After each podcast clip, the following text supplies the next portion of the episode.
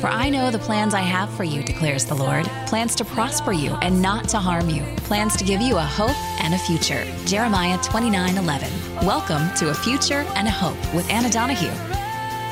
Good afternoon, New Orleans. Good afternoon, Southeast Louisiana, and anyone listening to the sound of my voice. Praise the Lord. Happy Monday.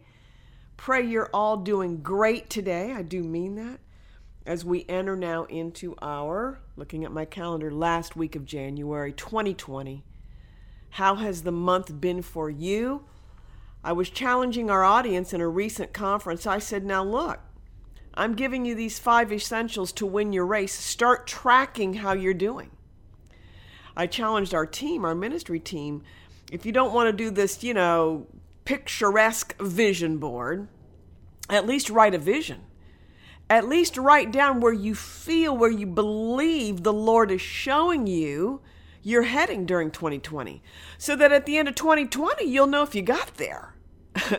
you know. I mean, a lot of a lot of times is seed, and then of course uh, seed time and harvest, meaning you'll start out and you get discouraged during the time portion, whether it be finances or a dream coming to pass or whatever. But a harvest is coming.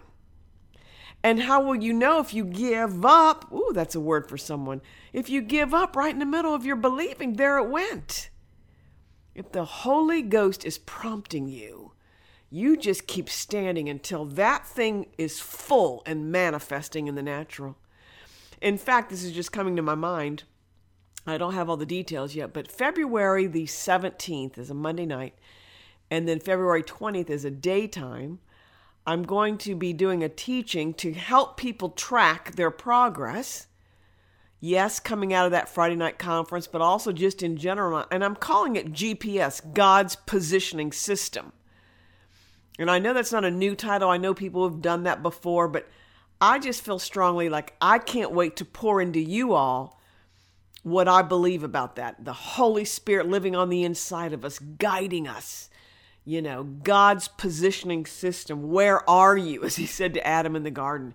Do you know where you are?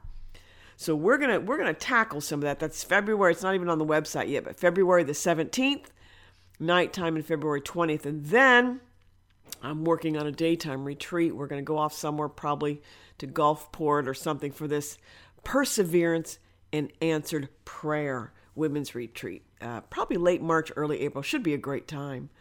But you know, I spent last week talking about perseverance. And with that, I, I, I'm thinking of answered prayer. And, and Andrew Murray, oh my goodness, has some of the richest writings and great revelations, quite frankly on what happens when you're waiting for an answer to prayer. We've all been there. We know what it's like to wait. We know, come on, be real with me now, the excruciating pain oftentimes in waiting for something to happen that you've been believing for. Amen. Well, I'm going to spend the rest of this week, I'm literally going to read some great quotes from his book, Answered Prayer. And I'm going to pull excerpts of what have what has encouraged me over the year from Andrew Murray, and I believe it's going to encourage you as well. This has been A Future and a Hope with Anna Donahue. If you'd like to have Anna speak at one of your events or to find out where she'll be speaking next, visit AnnaDonahueMinistries.com.